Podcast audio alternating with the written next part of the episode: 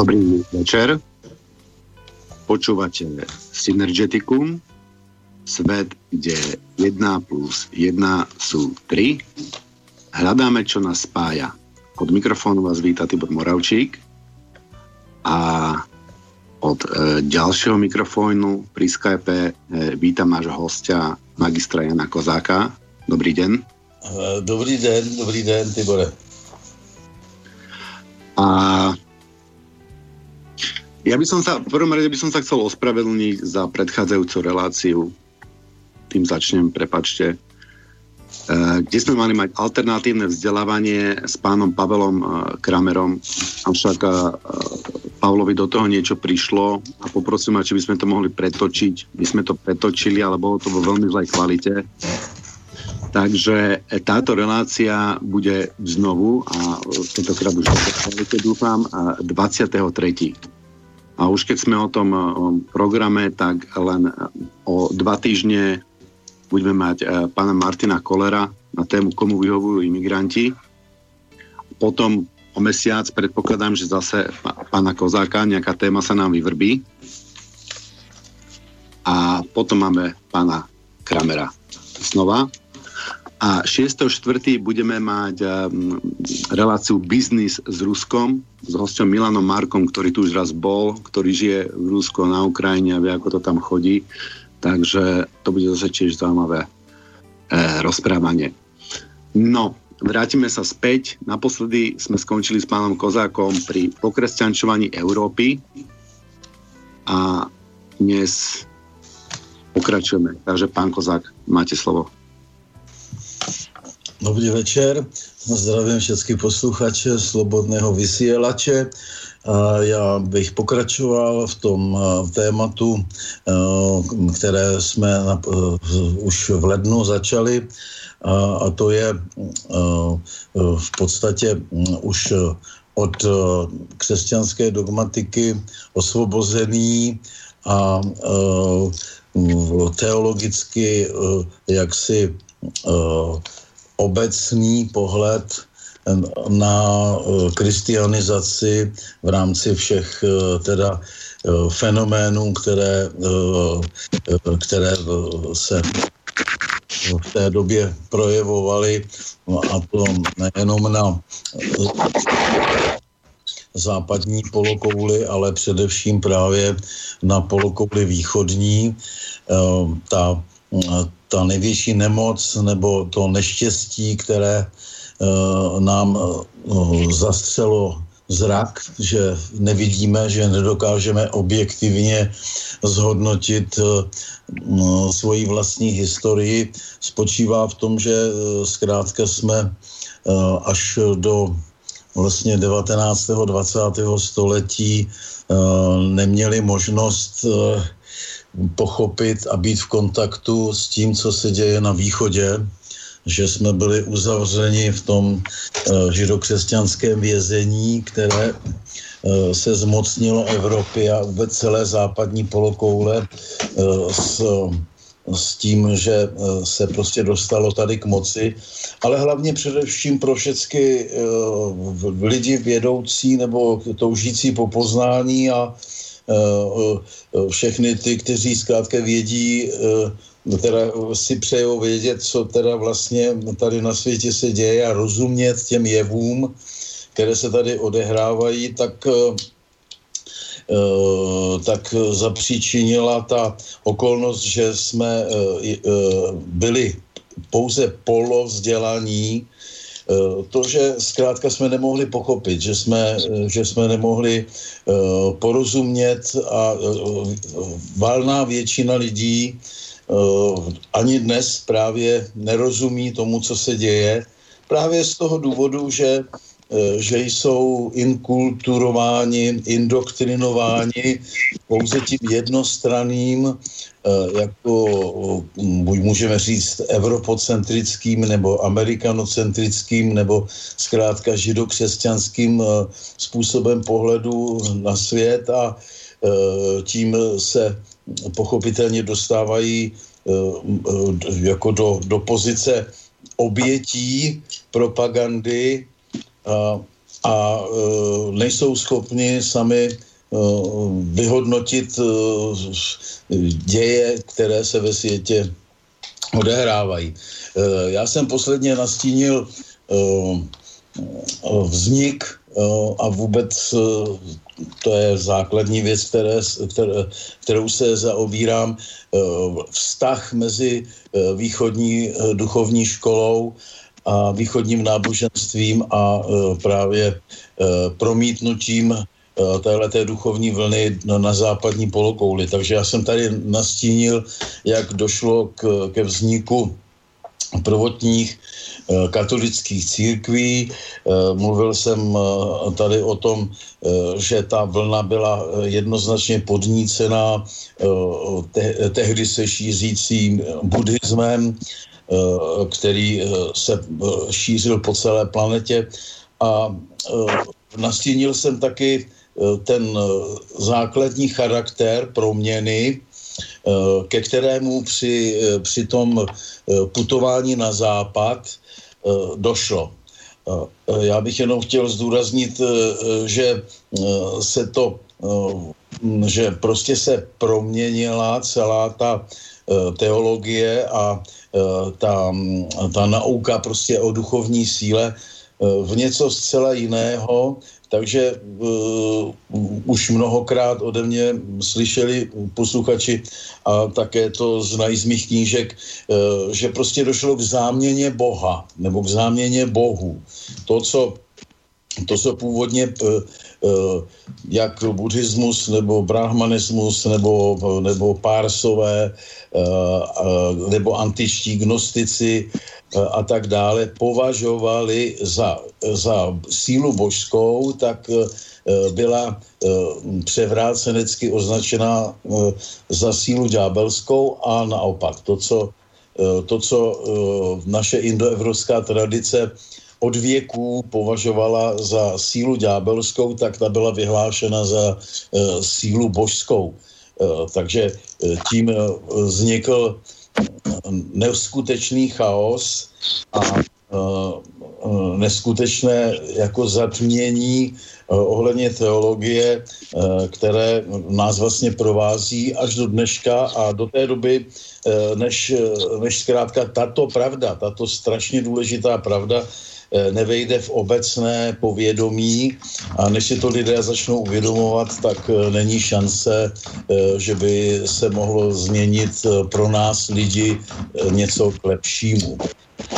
Mluvil jsem tady o, takové, o takovém zvláštním efektu, který při studiu kristianizace nebo vůbec cestování duchovní školy po světě Eh, vyplývá, eh, a to je, to je ten, že se v podstatě jedná o jakousi zpětnou vlnu, eh, která, když vyrazila někde z té Indie a šířila se na obě strany, jak směrem k Japonsku, tak i směrem na západním, tak se na samém okraji kontinentu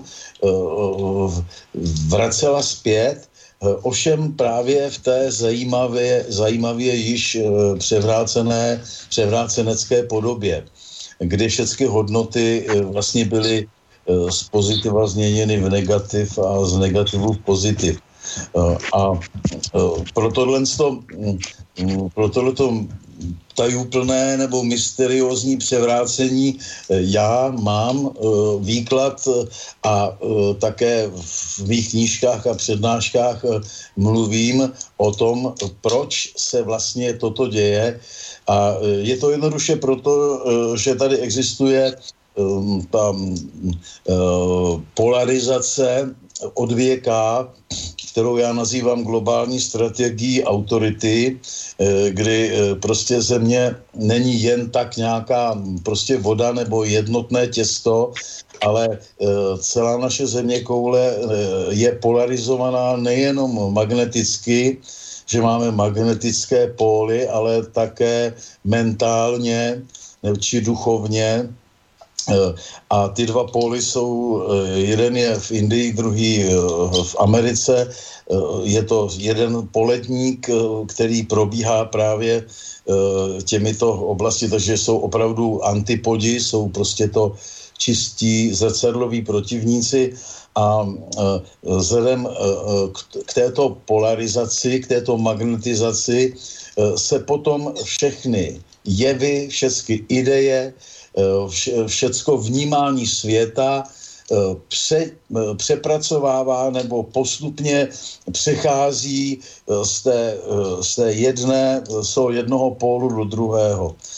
Takže potom zkrátka vzhledem k tomu, že tady tahle ta polarizace, magnetizace existuje, tak je pak samozřejmé, že právě na nejzápadnějších okrajích evropského kontinentu, eh, to je eh, právě na pobřeží Atlantského oceánu a zrovna tak i na nejvýchodnějším, eh, nejvýchodnější výspě Ázie v Japonsku.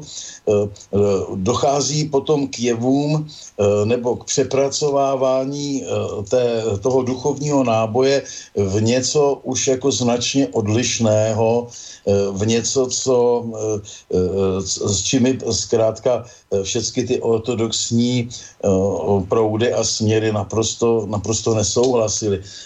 Řekneme si dneska právě proč. No takže tato zpětná, zpětná vlna, která se odrazila od Atlantského oceánu, protože se budeme věnovat teda kristianizaci Evropy, tak přináší právě převráceně všechny fenomény duchovní školy.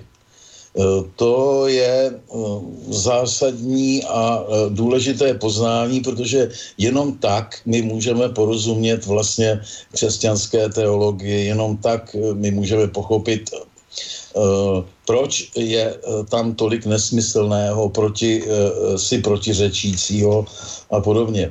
A já jako pro všechny lajky nebo lidi, kteří nejsou v teologii nějak študovaní, tak tady vždycky k tomu říkám, že takové jedno, že, že tady platí takové jedno, jednoznačné nebo, nebo takové prostě vysvětlení, kterému každý člověk porozumí. A totiž to, to spočívá v tom, že eh, ta pravá duchovní škola nadřazovala jednoznačně ducha nad hmotu, tak čím budeme dál od toho epicentra indického, a to na obě strany, tak tím víc se ten magnetismus skloní k materialismu nebo k nepochopení vlastně toho, co to je duch. A z toho důvodu potom se snaží posvětit po, nebo udělat zkrátka vytvořit tělesného spasitele a uh, uh, za program si bere prostě zahrnout do programu spásy celý tělesný svět. Takže vlastně ta ten důraz na, na, to, na tu tělesnost, na toho tělesného Krista, na to tělo, po případě na, i na prostě posvátné lůno, ovšem tělesné už Pany Marie a všechny nesmysly, které kolem toho v katolické katolické dogmatice jsou, tak právě jsou uh, lehce vysvětlitelné tímhletím způsobem. Uh, jo, že, že prostě uh, se... Ano? Prepač, že to skočím. Ja som tak um, sa zamýšľal nad tým, že oni ho museli to Ježíša Krista možno zhmotniť, aby tá jeho moc, aby tá autorita prešla na tú hmotu a prešla na toho živého pápeža. Že je to vlastne zmotnenie toho Boha je taký medzikrok toho, aby tá moc naozaj že viedla jak k tomu pápežovi a aby, ano, ano. aby získali tu moc. Ano, Tibore, naprosto, naprosto s váma souhlasím. Je to přesně tak. To, je to jeden fenomén, který má spousta prvků, které, o kterých bychom si tady mohli bavit, ale říkáte to naprosto správně. Prostě už prostě to, že, to, že ty původní křesťané gnostického charakteru měli toho, chápali toho, toho ducha a posla toho ducha duchovně, to znamená netělesně, eh, tak eh, tím eh, se zařadili nebo patří do té pravé duchovní školy. Ale ten hlavní smysl toho židovského přepracování celé nauky, které, kterou můžeme klidně nazvat právě buď raně křesťanskou nebo gnostickou křesťanskou, tak, tak byl porušen a fatálně porušen tím, že, e, že prostě se vytvořila pohádka, vytvořila se legenda o tělesném spasiteli e, a o tom, že byl zrozen z tělesného lůna e, Pany Marie a že právě potom několik staletí a ještě do dneška vlastně tato, jak bych řekl, tato nevědomost dělá zlou krev a eh, i všelijací bibličtí křesťané mezi sebou se do dneška hádají, eh, jako jestli Kristus zkrátka je napůl Bůh a napůl člověk, ne, nebo jestli je člověk a má prostě v sobě jenom probuzeného ducha a, a podobně. Takže tohle je jeden z těch stěžejních bodů obratu, nebo řekl bych prostě okamžiků, kdy historie, kdy, kdy zkrátka všecko to, co nám pozitivního může duchovní škola přinést, bylo vlastně smeteno se stolu, bylo nahrazeno pohádkou, naprosto nesmyslnou zázračnou pohádkou jako pro malé děti v mateřské škole a e, tím e, byl vlastně celý ten křesťanský svět, svět e, uveden v naprostý omyl. Ba naopak právě skrze to, tu nevědomost a nepochopení byl vydán prostě všem démonským silám na, na pospas. To je, a to, co my dneska prožíváme, tak to je jenom důsledek tohoto, tohoto te, nepochopení, tohoto teologického omylu teologie je samozřejmě naprosto nejvyšší věda, která stojí vysoko nad eh, všemi materialistickými vědami, eh, ať už eh, fyzikou, nebo chemií, nebo atomovou fyzikou nebo hvězdářstvím eh, nebo lingvistikou nebo podobně. To věděl ještě celý středověk, eh, ale právě protože ta teologie vlastně už byla úplně na cestí, že ta teologie pro člověka, který nastuduje buddhismus, eh, brahmanismus a pochopí, co to je duchovní škola, tak vlastně už byla úplnou pitomostí. Už všelijací hádající se teologové jako Tomáš Akvinský a svatý Augustín a podobně. E, to prostě vlastně Eh, všecko eh, byli lidé druhého nebo třetího řádu, kteří nebyli schopní pochopit, co to je duchovní škola a proto, proto vlastně mm, se jako hádali a proto, proto jsou vlastně dneska úplně k ničemu, protože to učení samozřejmě je mrtvé, také zaniklo, dneska už se teologii vlastně nikdo nevěnuje, protože to je překonané stádium. Prostě to umřelo jako,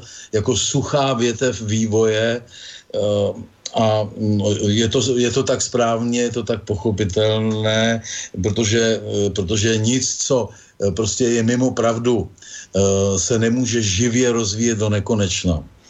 Já bych... Prepač, že ano. mám k tomuto otázku, takže ta teológia, prečo vymrela napriek tomu, že si povedali, že to je najživšia veda, lebo tým, že to vlastne išlo na na ceste, že to zišlo vlastne z tej cesty, ale ne, nemala by sa tu potom vzniknúť ako skutočná teológia, ktorá ne, nezišla z tej cesty a ktorá ide ako kresách svetlo poznania?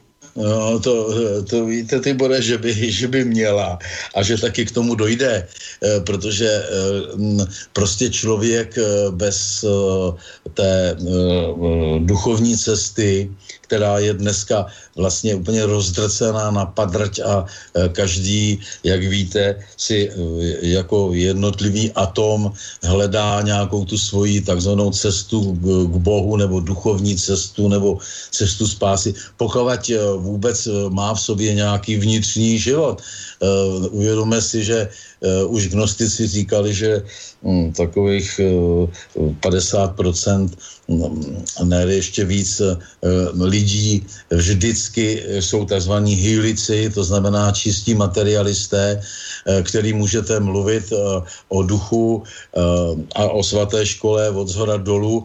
A akorát se vám smějou a považují vás za blázny, protože zkrátka nejsou schopni ty ideje, to světlo, Eh, které je naprosto nejdůležitější a základní pro každý lidský život, nejsou schopni to, to přijmout.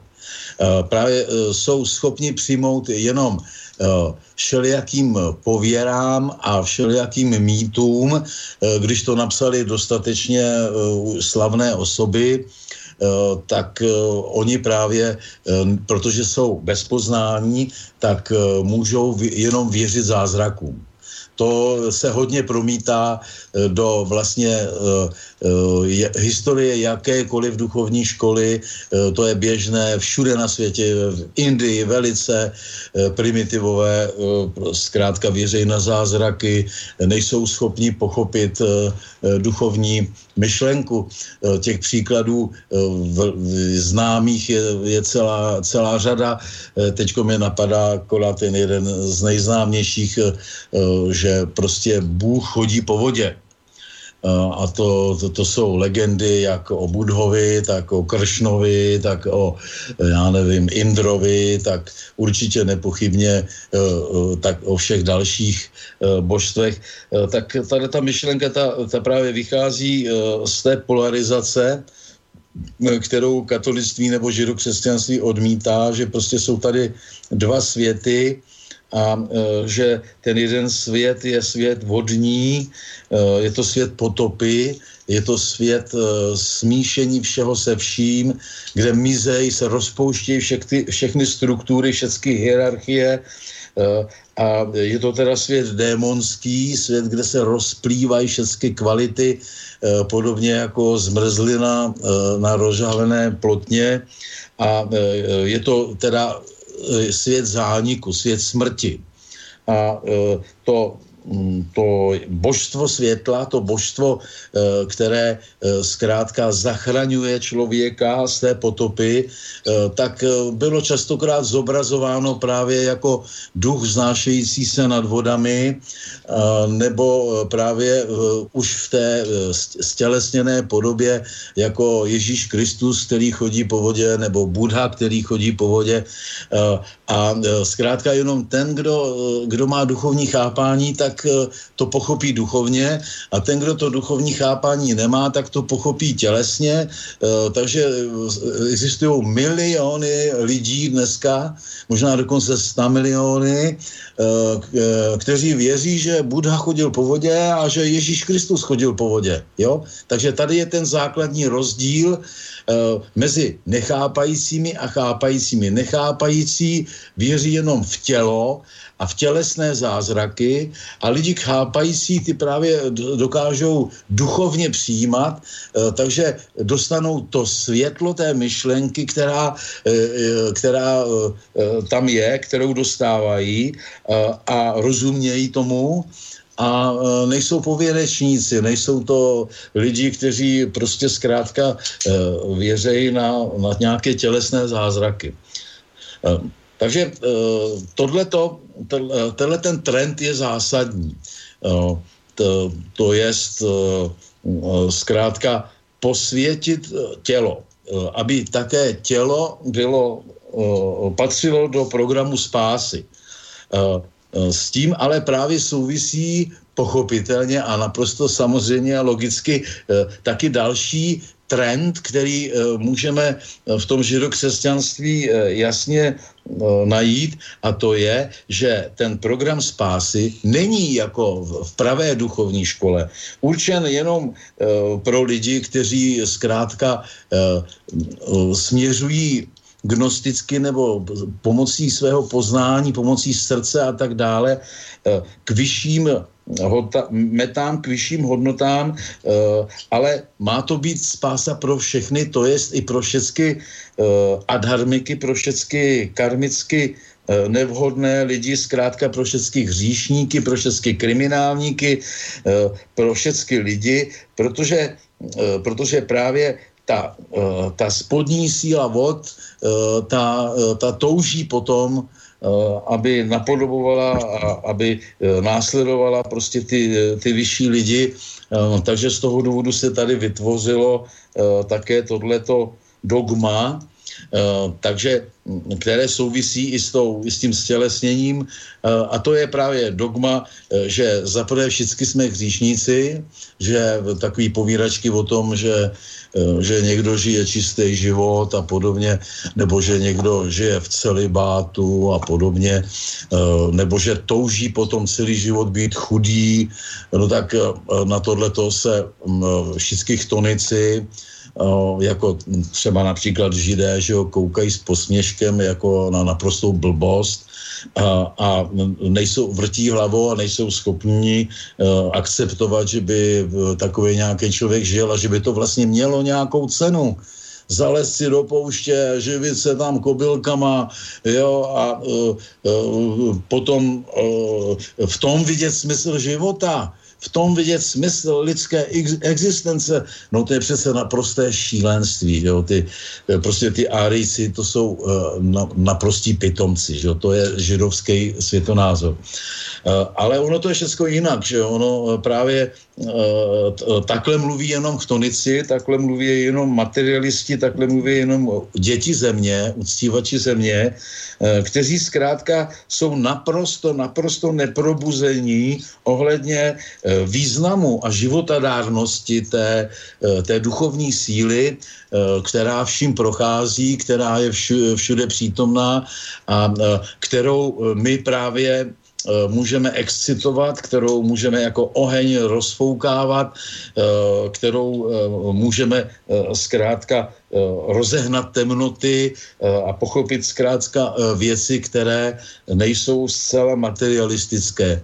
Protože eh, když se podíváte na život eh, skutečného člověka, tak tam vždycky zjistíte, že eh, ten člověk zkrátka, když byl opravdu celý a když byl v pořádku, tak nejednal pouze materialisticky, pragmaticky celý život. Že ve hře tady prostě je ještě spousta jiných kvalit a hodnot. Je tady kvalita srdce, je tady právě kvalita myšlení, je tady kvalita, kvalita ducha, který, který se projevuje ve spoustě věcí, jako je právě niternost a citlivost a plachost a uh, láska a podobně. Že? A uh, takovýto lidé samozřejmě jednají úplně jinak ve světě, než ti cyničtí pragmatici, než ty cyničtí materialisté, kteří prostě jdou pevně za svým cílem a ten cíl je vyhrát, zvítězit, zbohatnout, ovládnout svět, požít si, potěšit se eh, všemi možnými smyslovými požitky a, a na tom teda až do smrti pracovat.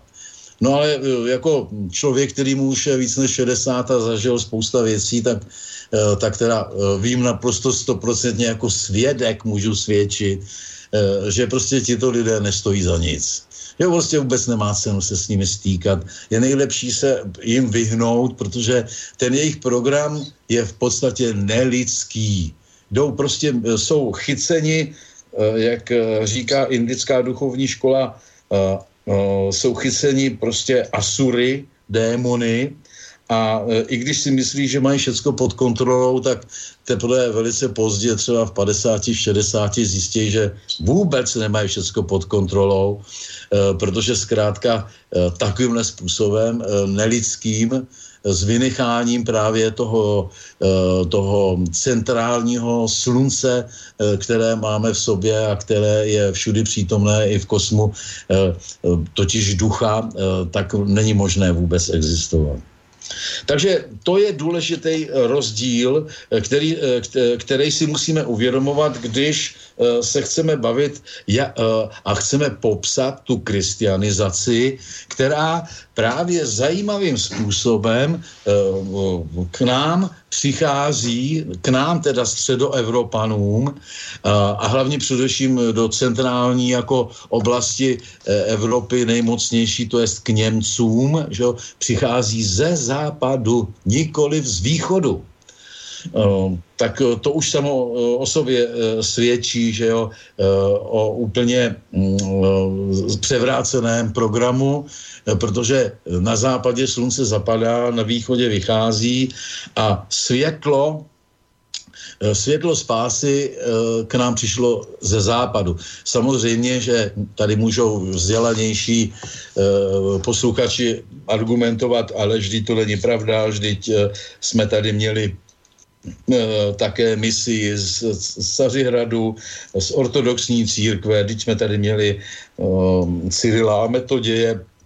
Ano, to, eh, to je pravda a je vůbec otázka, jestli, jak vypadalo to pohanství nebo to celé obrovské území, které bylo kristianizováno, protože Eh, protože tady je řada prvků, eh, které, když eh, někdo nastuduje buddhismus, a, a srovnává ho s, raným, s ranou formou křesťanství, tak vidí, že jsou přímo buddhistické a že Bůh ví, jestli tady nějací ty buddhističtí poustevníci nebyli ještě dřív, než se tady objevil Cyril s metodějem. Ale ohledně teda té východní mise, tak ta nakonec byla tady poražena a my jsme tisíc let teda v Čechách a na Slovensku a eh, eh, v Polsku a tak dále, že jo, pod jednoznačným, jednoznačným vlivem Říma a římského katolictví. Takže tu, tu myšlenku, že k nám křesťanství přišlo ze západu, můžeme, můžeme opravdu jenom potvrdit. Jo, tak, takže Eh, ta svatost země, svatost hmoty, svatost eh, nebo eh, otevřená cesta pro hřešícího, věčně provinilého, kajícního hříšníka, tak ta je tady důležitým, důležitým fenoménem a ideově posílá lidstvo úplně někam jinam, než, než ta pravá duchovní škola. Eh, tady eh, já jsem taky mluvil, ještě to zopakuju, protože to je takový hezký příklad, eh, který má u mých posluchačů většinou úspěch, že teda v člověku vlastně jsou dvě lůna, Jedno, jedno to lůno je právě to duchovní lůno, které potom skrze ústa, která vysílají teda nějakou tu ideu v podobě slova, Eh, poznání, eh, tak eh, tady ještě potom je to druhé lůno, to je ta ženská vagina, která do světa vysílá, vysílá teda toho nového člověka. No a ten nový člověk, logos, jak mu říkali řecky, to je, to je v podstatě Brahma, jo? protože málo kdo ví, že slovo Brahma znamená vlastně slovo, svaté slovo. E, to žádné sanskritské nebo védské slovo není bez vnitřního významu, e, takže e, to je nádherné právě proto studovat tyhle ty řeči, protože tam se sami dopídíme, co vlastně všechno znamená. A ten eh, Ježíš Kristus gnostiků právě byl nazývaný eh, logos, totiž právě svaté slovo. A byl také jako svaté slovo veleben, totiž jako posel pravé nauky od světelného otce, nebo od Boha, můžeme klidně říkat, jako, jako probouzeč právě nového života v té bídě materialistické, v té, v té radosti z nemravnosti, která tady panovala na konci antiky, a zkrátka z té temnoty nevědění, tak že to bylo naprosto oprávněné a, e, ale právě uh, není možné e, tyto, tyto dvě lůna, tato dvě lůna zaměňovat. Jo? Prostě uh, říkal jsem také o tom, že ta úcta k těm ústům uh, ve východní škole je tak veliká, že, že například bráhmani, když byli obsazeni Mohamedány, tak naprosto eh, odmítali jíst v přítomnosti Mohamedána, eh, aby se díval prostě na jejich ústa. U pársů, teda u Peršanů to dokonce dopadlo, takže všichni nosili roušky, aby nikdo jim neviděl na ústa, protože ta ústa prostě bylo, pra, bylo to pravé božské lůno. Skrze ta ústa právě se recitovala Avesta, svaté verše, Eh, takže eh, to bylo to posvátné lůno, které eh, nikdo neměl spatřit. Prepačte, zase by som vám do toho skočil. Vy ste tu spomenuli toho Brahmu. Ano. Brahma je vlastne hoci ktorý človek môže byť Brahma, pokiaľ sa z neho stane dokonalý, dokonalý človek alebo no, Brahma to je vlastne tak konec tej našej, našej púte na nejakom vývoji, alebo, alebo ako to vidíte? No, je, no, to je otázka už jako indologická, a, ale... E, to ja, pre, prepač, ešte, ešte dokončím tú otázku, lebo na čo narážam, že, lebo vy to píšete, čo ma veľmi zaujalo na začiatku Manuovo zá, zákonníku, že uh, je naprosto iba fatálny rozdiel, jestli spoločnosť vyvodzuje pôvod človeka z brahmy, co by dokonalého človeka, chápaného v indické tradícii, co, co by absolútne poznání, nebo zda jeho pôvod vidí pouze ve vegetatívním búnení hmoty a v nepřátelském střetávaní e, různých forem života v boji o přežití. Ano, to znamená, že mne to prípada ako by to nebola, že vlastne evolu- momentálne všetci vyznávame viac menej evolúciu, že ten človek sa zlepšuje, zlepšuje, zlepšuje a, a tu je to ako opačne, že ten človek bol v podstate dokonalý a nejak sa, nejak sa nejak sa stráca, začína sa topiť e, do toho dna, alebo ano. toto keby ste, prosím vás, trošku osvetlili. Ano, e, e, tak ten termín Brahma měl taky svůj vývoj, takže ono je hrozně obtížné něco typologizovat nebo popisovat jako v jedné plochý rovině, když to má hloubku tisíciletého vývoje.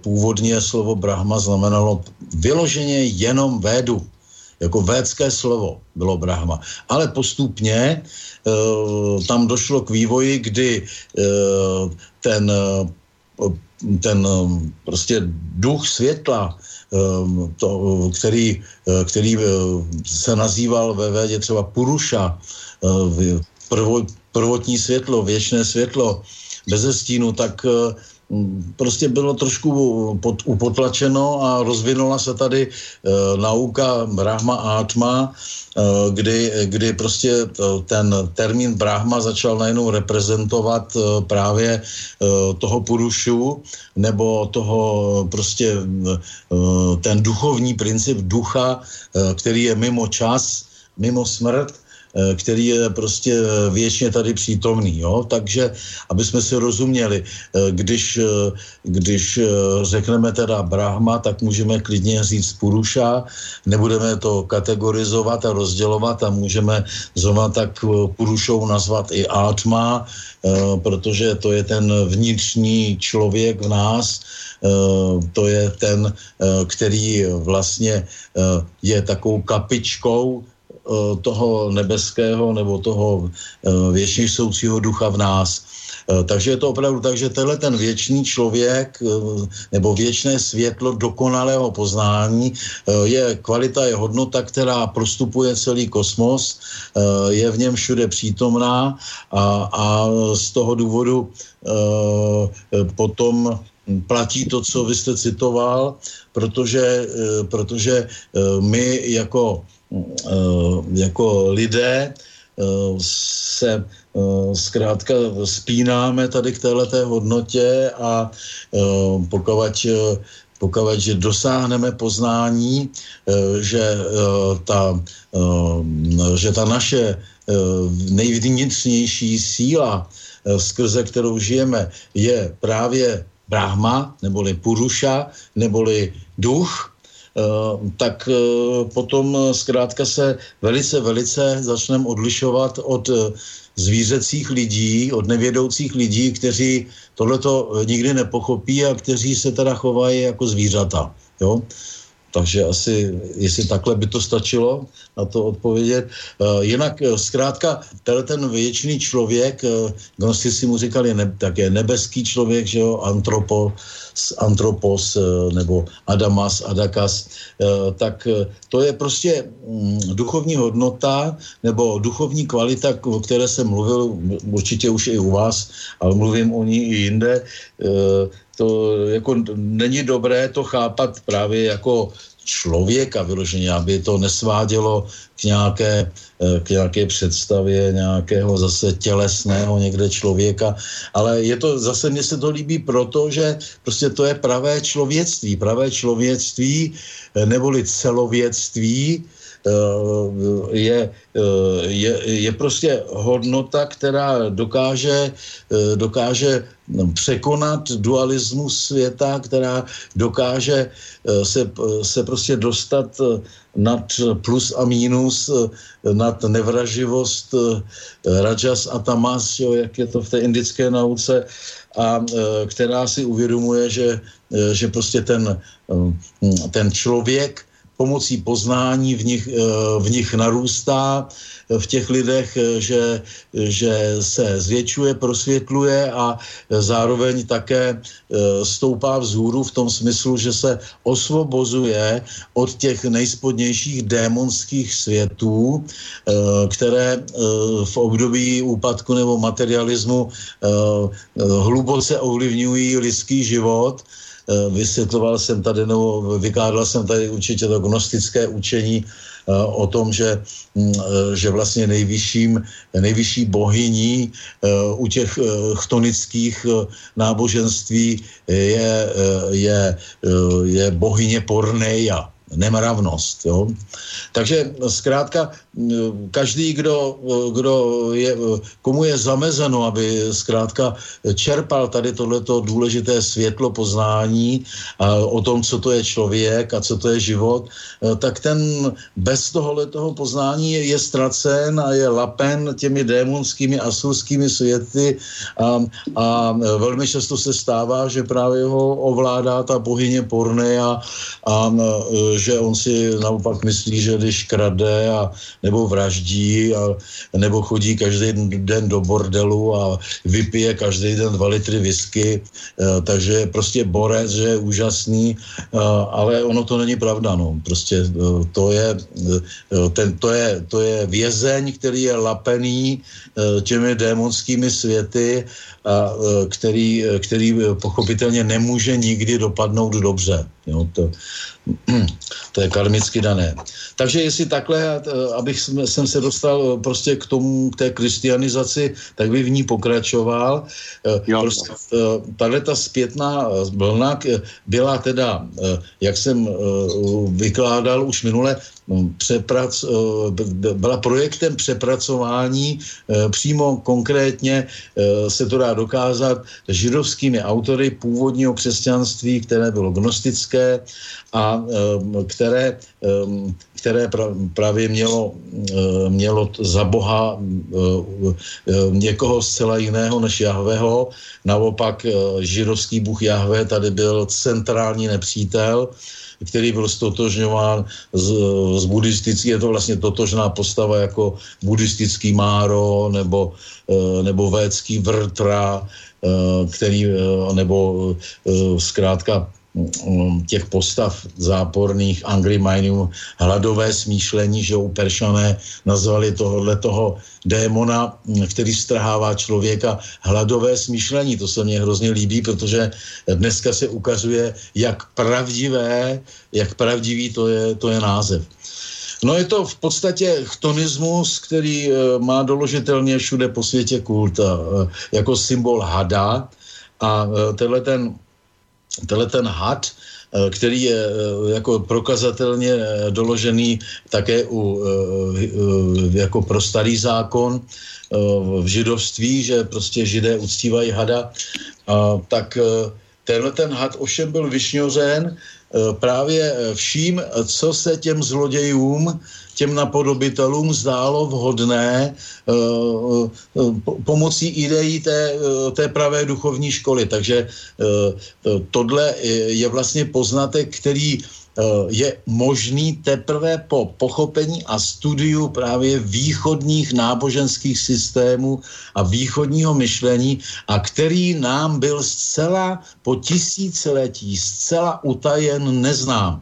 Tady se všelijaký husité a kalvinisté a baptisté a podobně pořád hádali, ale nemohli se z toho židovského vězení dostat, protože zkrátka pořád vycházeli z Bible jako svatého písma jako nejvyššího slova, eh, jaké na této planetě existuje, eh, takže, eh, takže se nemohli také nikam dostat. Tohleto slovo svobody, které já tady říkám, tak právě si můžu dovolit teprve v 21. století, protože teprve právě se otevřel svět a teprve se tady objevily úžasné texty a objevily se tady taky kontakty, že jo, můžeme se, se na ten Ceylon nebo eh, kamkoliv eh, jet zkrátka i podívat a můžeme eh, o tom přemýšlet. Je samozřejmé, že ta vlastnost té takové konkretizace, eh, takové, eh, takového zlidovění, eh, ke kterému došlo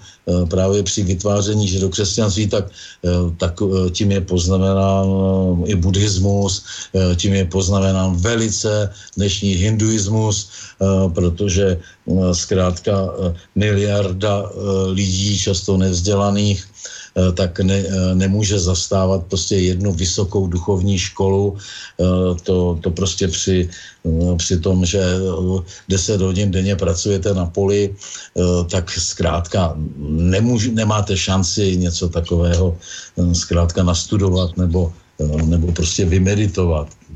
Jo, takže, takže tohle jsou hrozně důležité věci a ten, eh, ten eh, takovej ten eh, přechod byl velmi dramatický a i velice zajímavý. Já bohužel asi už neseberu čas ve svém životě, abych takovou objektivní knížku zajímavou teologickou udělal, totiž jak ta původní duchovní škola to gnostické křesťanství, eh, jak eh, postupně byla eh, přepracovávána až do toho vlastně chtonického židokřesťanství, ale jenom bych tady konkrétně historicky zmínil, že právě nejrozšířenější formou po tom, co začalo prohrávat to gnostické křesťanství, které tak uh, přibližně existovalo do nějakého pátého, šestého století našeho letopočtu. Eh, do toho agnostického křesťanství musíme počítat i manicheismus, ale to by bylo na samostatnou přednášku o zajímavém manicheismu. Eh, tak když teda už eh, to biblické křesťanství hm, a ta biblická zvěst vítězila, tak zajímavým způsobem nejrozšířenější byli takzvaní ariánci. Eh, ti jsou dneska právě hodnoceni jako heretikové, eh, kacíři, kteří eh, zkrátka měli omylné učení, ale je zajímavé, že právě to, to učení ariánské ještě do jisté míry je právě takovým přechodným schodem mezi tou pravou gnostickou naukou o duchu a eh, tím židokřesťanstvím. Je, je mi nejasné, jestli, jestli prostě to všechno, co se eh, z těch církevních materiálů dá najít, je, je pravda nebo ne. Většinou teda jsou to čiré pohádky, ale traduje se, že, že teda tohleto ariánství založil ve čtvrtém století jakýsi Areos, já nevylučuju, že to je jenom prostě zkonkretizování, jak bylo tehdy obvyklé, prostě nějakého árijského učení do nějaké historické postavy. To je tendence, která je zcela běžná. Eh, znáte například eh, mýty o tom, že Čechové měli praotce Čecha jo, a podobně. Eh, to je úplný nesmysl, ale tam právě dochází no, k téhleté konkretizaci, takže možná, že ten kněz Areos je výmysl, ale každopádně jeho nauka výmysl nepochybně není, protože ty spory jsou známé a eh, ta podstata toho je učení, které mimochodem eh, zastávali všichni, přijali Gótové a Germáni a, a zastával ho i ostrogótský král Theodorich a řada dalších ještě kmenů a národů, tak to spočívalo v tom, že, že prostě on odmítal nauku, která do dneška se učí ve všech eh, katechismech o svaté trojici. Jo. Eh, ta nauka o svaté trojici je absolutní teologický lapsus, je to úplná ostuda něco takového přednášet v rámci takzvané duchovní školy. Eh, ta nauka prostě o tom, že otec, syn a duch eh, no prostě, eh, že to jsou, že jsou jedné podstaty, že jsou přítomni navzájem v sobě a podobně. No to je, to je prostě naprosto neznalecká, chaotická směska, která je zkrátka lidem, kteří pochopili duchovní nauku, úplně prosmích.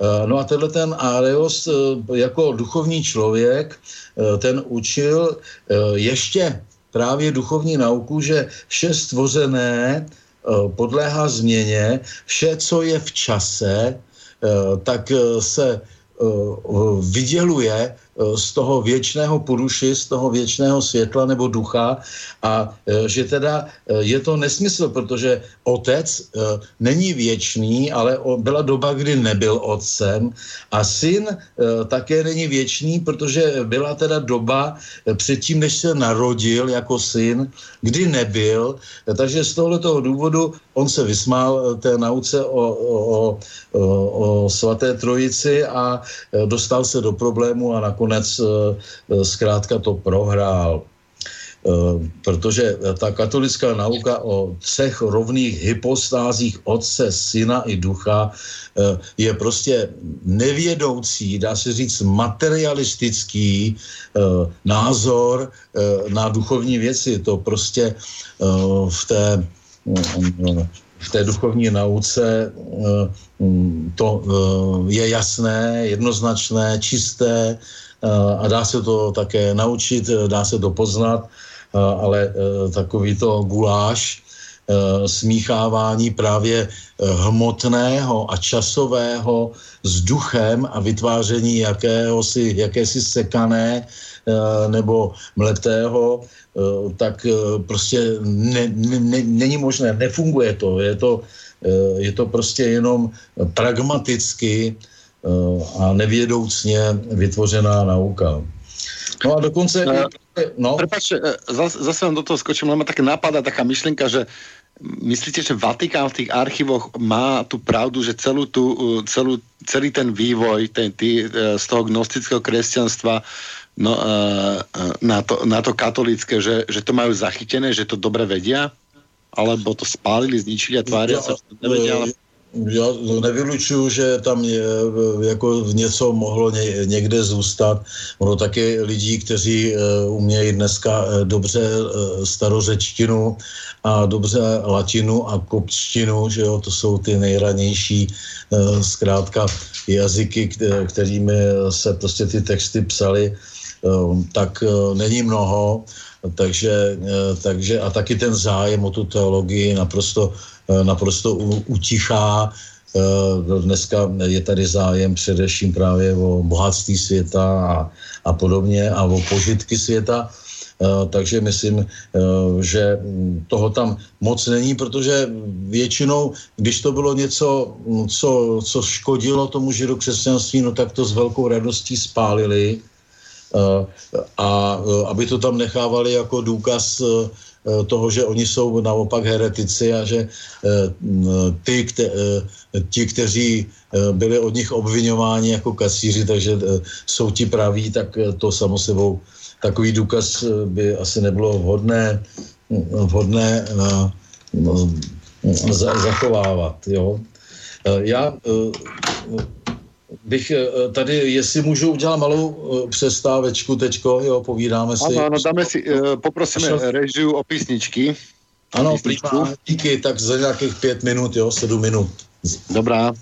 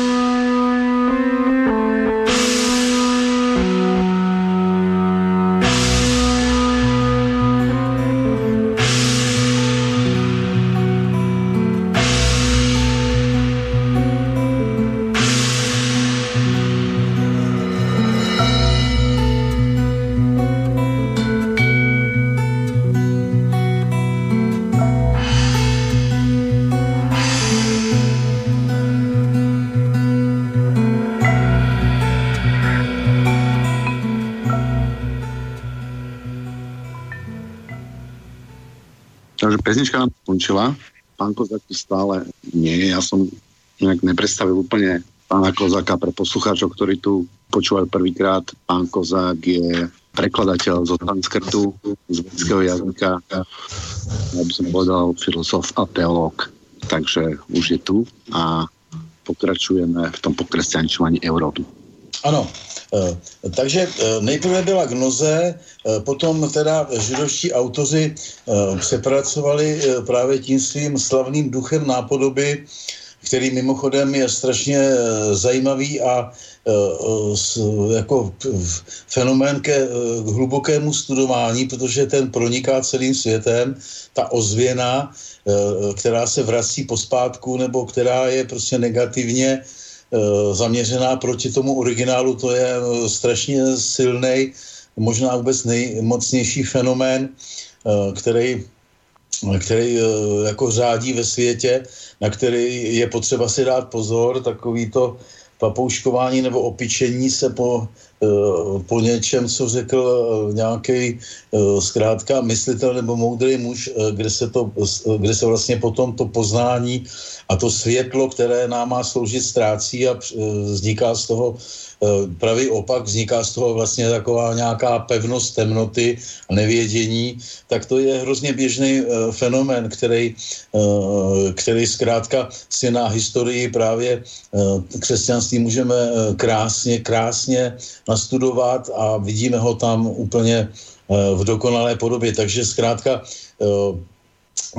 jak jsem vyprávěl o, o, o, o tom gnostickém křesťanství, myslím, že u vás taky jsem o tom povídal, eh, že v tom kodexu, který se našel v egyptském písku na Gamackém, tak eh, tam právě je spousta židovských textů, které napodobují gnozy, nebo dokonce textů, které, které Eh, které nejenom interpolují a převracejí ty původní křesťanské myšlenky, ale které jsou napsány eh, od A až do Z židovským autorem s tím, eh, že on se tváří jako gnostik, ale ve skutečnosti už je to jahvista. Eh, takže eh, právě tenhle ten směr šel eh, ještě dál a slavil právě největší úspěch na tom atlantském pobřeží. Mluvil jsem tady posledně o tom, že právě to byli ty merovejci, kteří, kteří vlastně přijali to křesťanství nebo to židokřesťanství, to biblické křesťanství v té už podobě, která uh, rozhodujícím způsobem ovlivňuje život do dneška na celé naší planetě a že ty, tyhle ty frankové um, uh, potom založili říši franskou že na území dnešní Francie a postupně sílili výboji válečnými a dopadlo to dokonce tak, že že potom už ohrožovali a dokonce i dělali výpravy až na naše území české, že si podrobili pohanské sasy, teda Germány, kteří ještě nepřijali křesťanství a potom celkem taková ta historická linka toho šíření, o tom bych nechtěl dlouho historicky povídat v tomhle tom vysílání, protože to si může každý posluchač najít, když má o to zájem, jak teda pomocí, jako kde všude teda se vlastně ti pohané bránili a jak postupně ta židokřesťanská říše se rozšiřovala.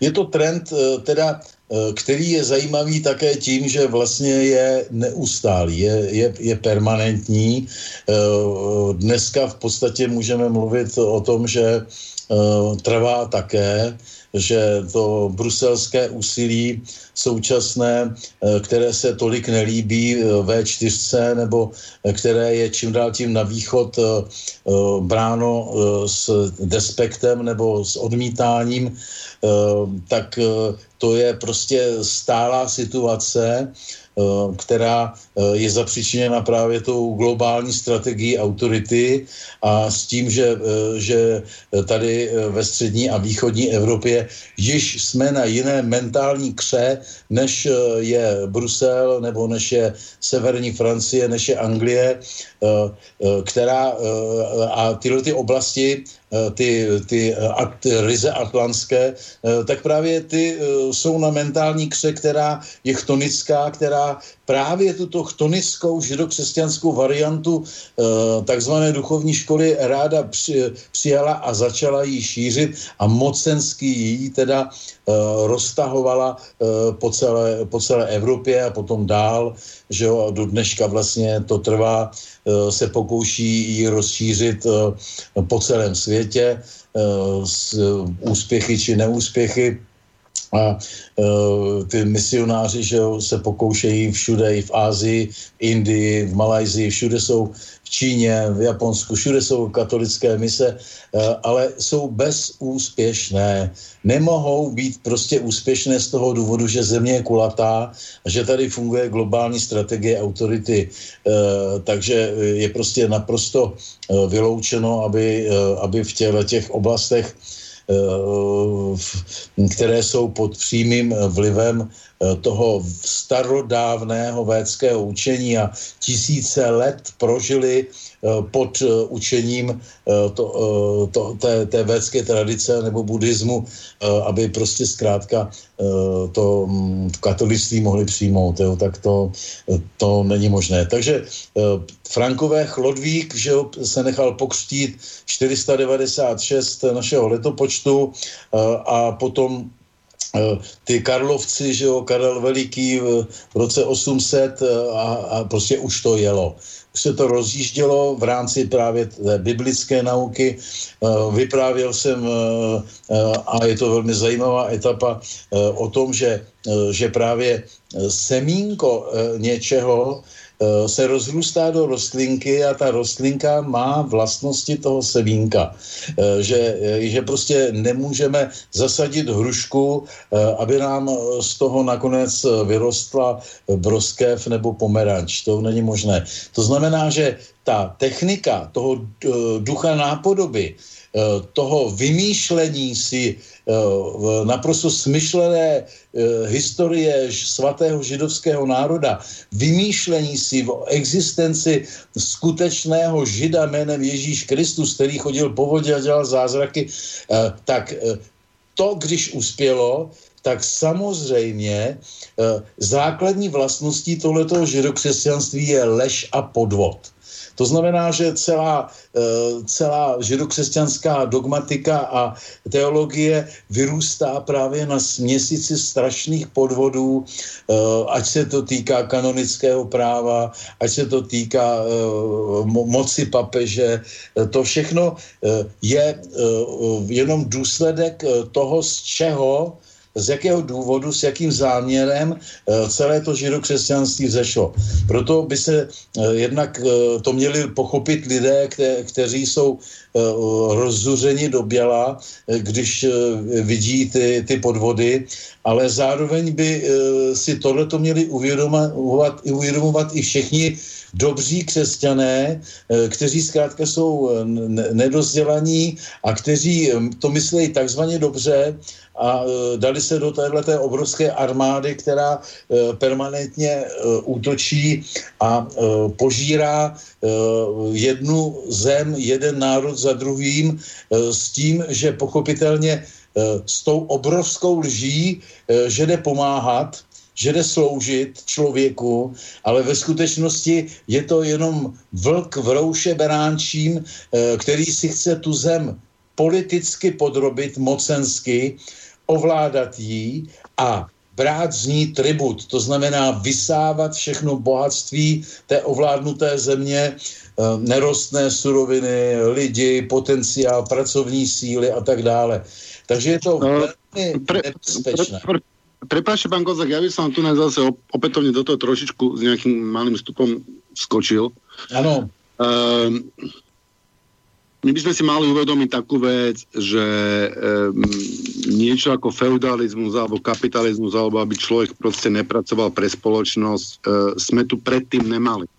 Že my, um, Slovania, ako Aríci, sme žili uh, v bratstve a to vlast, vlastníctvo zeme a vlastníctvo výrobných prostriedkov bolo v spoločných rukách toho rodu alebo tej občiny, alebo tej obce. To kmene třeba, ano. ano. To kmene, kde proste e, neexistovalo niečo, že by zvlastnil zem niekto iný, ako na nej žije. Že tento ná, nápad privatizovať a ukradnúť zem prišiel práve s tým kresťanstvom. My si, pokiaľ sa chceme z tohto uh, vyštverať, tak toto si, musíme, toto si musíme uvedomiť, že aj to ekonomické zmýšľanie bolo, bolo výrazne odlišné a že oh, oh. ten feudalizmus, čo je vlastne veľmi dobre organizovaný banditizmus, prišiel práve s týmto kresťanstvom a skrýval sa, že oni si pomáhali pod záštitou kresťanstva, a, a, tu rabovali a ukradli nám a, našu, našu pôdu, našu zem. A, ja by som tu dovolil si a, citovať zo zákona súdnym ľuďom z Veľkej Moravy, zhruba z roku 863, ktorú nám donesol Cyrila Metod, a to je vlastne prvý zákon. Takže prvý zákon je, pred každým zákonníkom sa treba zmeniť o Bože, Božej pravde. Preto svätý Konštantín v prvom zákone napísal a povedal takto.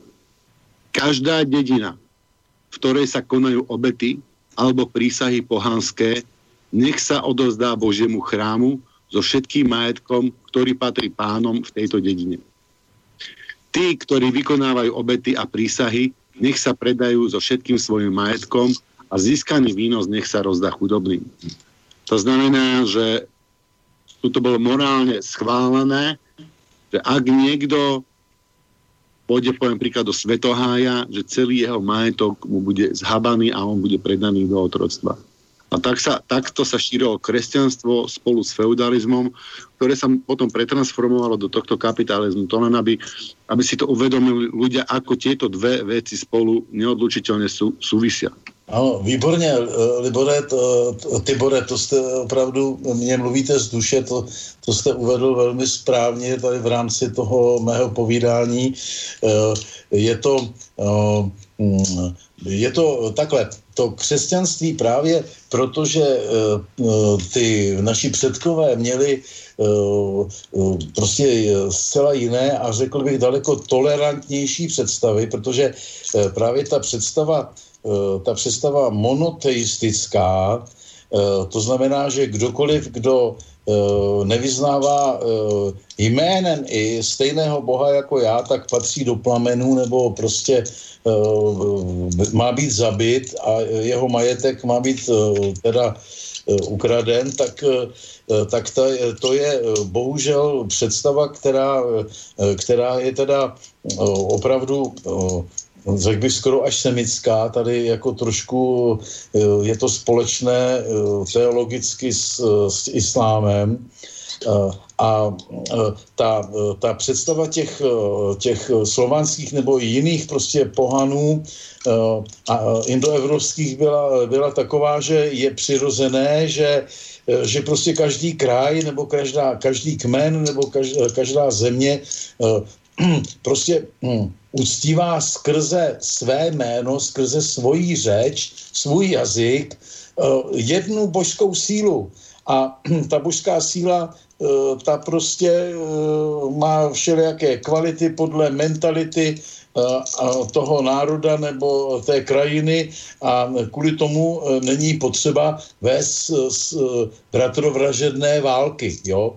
Samo sebou, že k ním také docházelo, když se podíváme, tak jsou zmínky o tom, že, že prostě ty všelijaké svazy Venedů vedli proti sobě válku kvůli Bůh ví čemu všemu, kvůli možná území nebo to opravdu je, eh, je těžké, ale ten zásadní rozdíl ideový je v tom, že, eh, že tenhle ten semický monoteismus brutálně militaristický a, jak bych řekl, skoro rasistický, že jo, protože uh, vlastně ve starém zákonu uh, se můžeme mnohokrát číst, uh, že, že zkrátka všichni nevěřící, že jsou nepřátelé, a že, že je potřeba je potlačit nebo potřeba prostě je ovládnout a zvítězit nad nimi. Jo, takže... No a povedzme si ještě pravdu o, o tom, na, že tam je vlastně v podstatě nějaký národ vyvolený, čo je u mě je to nějaká, nějaká forma rasi, rasismu alebo nacionalismu. Tady. Právě bohužel, bohužel si myslím, že takhle uh, bráhmani například, nebo no, u těch bráhmanů je to nejtypičtější, nebo i ty pársové, že jo, tak eh, tam se jednalo o to, že opravdu eh, ten, eh, ti lidé, kteří, který uctívají teda brahma, nebo kteří uctívají toho nebeského duchovního člověka a tak dále, tak jsou, jsou také vyvolení, jo, to, to židé to prostě akorát zase napodobili tím chtonickým způsobem, tu duchovní školu, eh, že zkrátka eh, eh, si ji přivlastnili a řekli, že to jsou oni, kteří, kteří jsou vyvolení a nikdo jiný než oni vyvolený není. Jo, tak a tam to ale v tom, to, ta duchovní vyvolenost, která je samozřejmostí v duchovní škole, tam eh, můžeme potkat Černocha Číňana a když zjistíme, že prostě to jsou lidé, eh, kteří, se kterými my můžeme mluvit a kteří mají dobré, dobré vědomosti o tom, co to je svatá škola, co to je duch, že to je prostě pěstování kvalit člověka až směrem k dokonalosti a tak dále, no tak tam žádný rasismus neexistuje. Když to ti židé ty to právě vzali rasisticky, Eh, protože zkrátka kdokoliv, kdo, eh, kdo nebyl žid a do dneška to platí, že jo, tak, eh, tak je u nich no, prostě podřadnější rasy nebo podřadnějšího charakteru a tak dále. Ale to a toto, pro... presne toto isté je inak aj v islame. Ja som bol, ja som bol veľmi prekvapený, keď toto, ja som sa rozprával s jedným moslimom, že um, Arabi sú v, v islame nadradení, že normálny moslim nikdy nebude rovný moslimovi arabskému a Arab je proste nadradený. Že opätovne ten e, iná vrstva semitov zase pre zmenu, ale zase tá druhá vrstva semitov sa zase vyhlásila podobne ako tá židovská za, za e, vyvolenú alebo nadradenú a e, opätovne je v tom ten rasizmus. Aj v tom náboženstve je zakomponovaný ten rasizmus. Ano. Ona celá ta duchovní škola, když je v té pravé podobě, eh, tak je výslovně antiegoistická, jo? antivlastnická. Eh, to je její podstatou, podstatou právě toho, toho ducha a potom potažmo i toho duchovního člověka je, že svět není nic, jo, všecko je duch, jak Buddha, když prozřel, tak, eh, tak řekl jako, jako dospěl jsem k poznání, svět je mi ničím, jo, tak, takže tohle to právě ty nechápající, ty hloupí, kteří napodobují tu duchovní školu, tak zkrátka to vezmou špatně, vezmou to za špatný konec a egojí, egojí, egoizují si to, privatizují si to, jo, ta, ten duch té privatizace prostě duchovní škola eh, prostě eh, ta, ta se směje privatizaci. Tam víte, že eh, ještě dokonce i v raném křesťanství a zůstalo to i v klášterech až do dneška a je to právě rys té třeba buddhismu, tak člověk se vzdal svého občanského jména, svého světského jména a dostával jméno duchovní a tím právě už už naznačoval, eh, že jako opustil eh, ty světské choutky, tu ziskuchtivost, tu lačnost po bohatství a po majetku a, a že vyšel teda jinou cestou. No a tady právě ta parafráze, směšná parafráze buddhistických klášterů, kláštery katolické, že jo, tak tam došlo právě k nádherně dokazatelnému antivývoji nebo k procesu, kde právě ta ziskuchtivost a ta lačnost po bohatství evidentně celý středověk převládala. Byl to jeden z důvodů řady lidových povstání a i husitismus právě nenáviděl kláštery, eh, ne z toho, že tam jsou zbožní mnížkové, kteří zpívají svaté mantry a eh, žijí zbožným životem, ale protože viděli, že to jsou darebáci, kteří žijou přesně obráceně.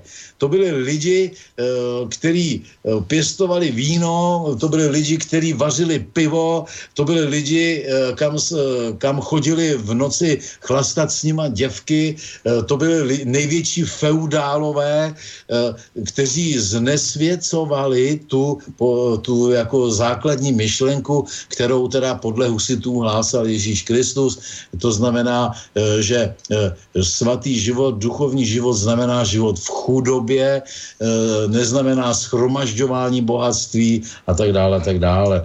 Já jsem tady k tomu ještě na závěr, protože už se nám blíží konec, chtěl zdůraznit tu, to, to je něco, co, na co jste se Tibore, eh, vy už asi dvakrát mě ptal, eh, eh, totiž pochopit právě tu kristianizaci z takového v porovnání s tím pohanstvím, co to vlastně bylo za společensko ideovou základní změnu. A ta změna byla, jak správně jste, jste řekl, poukázal na to, že, že teda ty, mm, že to bylo, že to bylo postavené na, na prostě na naprosté likvidaci té staré společnosti. Hezky o tom píše odborník, už zemřelý na rané křesťanství Dušan Třeštík v různých článcích ohledně christianizace Eh, jde totiž o to, že oni, eh, ty misionáři nebo, eh, nebo ti židokřesťané neměli úspěch, pokud se snažili normálně jen tak lidi všelijaké pohanské převracet na víru. Oni měli úspěch jediný, že se jim podaří uh, přemluvit uh, nějakého toho krále nebo toho kmenového náčelníka a ten potom prostě nařídí, aby celý kmen uh, prostě přešel na křesťanství. Jo?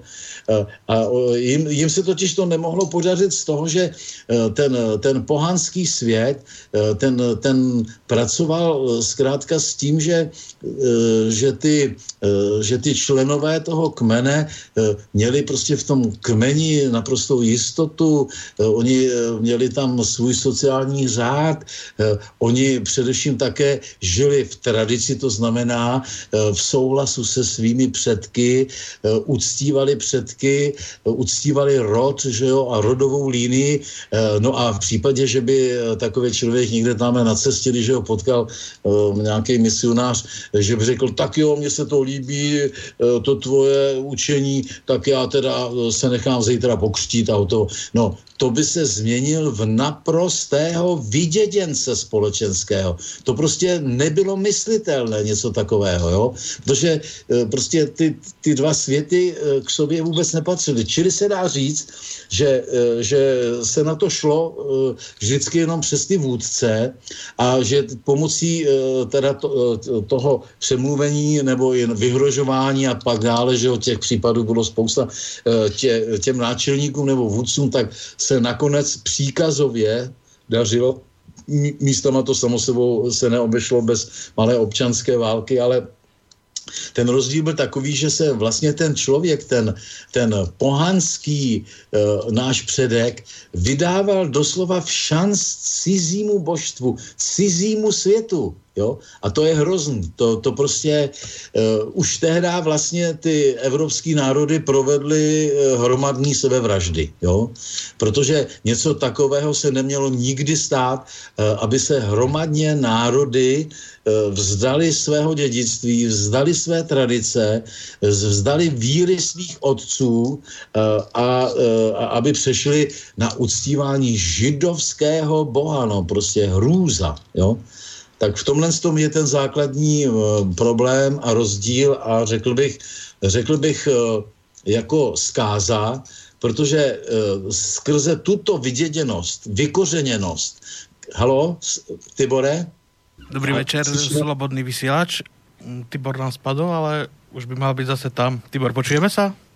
Ještě ne, no tak eh, já v podstatě eh, říkám závěrečná slova, tak škoda, že to dramaticky eh, vyšlo takhle, takhle nepovedeně, ale chtěl jsem říct, že, že prostě tady je kořen k pochopení, proč dneska žijeme v tom, v čem žijeme. Jo? Že, že prostě jsme se už dávno, dávno vzdali těch eh, našich eh, představ světa přijali jsme cizí a z toho důvodu z toho důvodu stále posloucháme teda v někoho cizího a stáváme se vždycky kolonií, jo?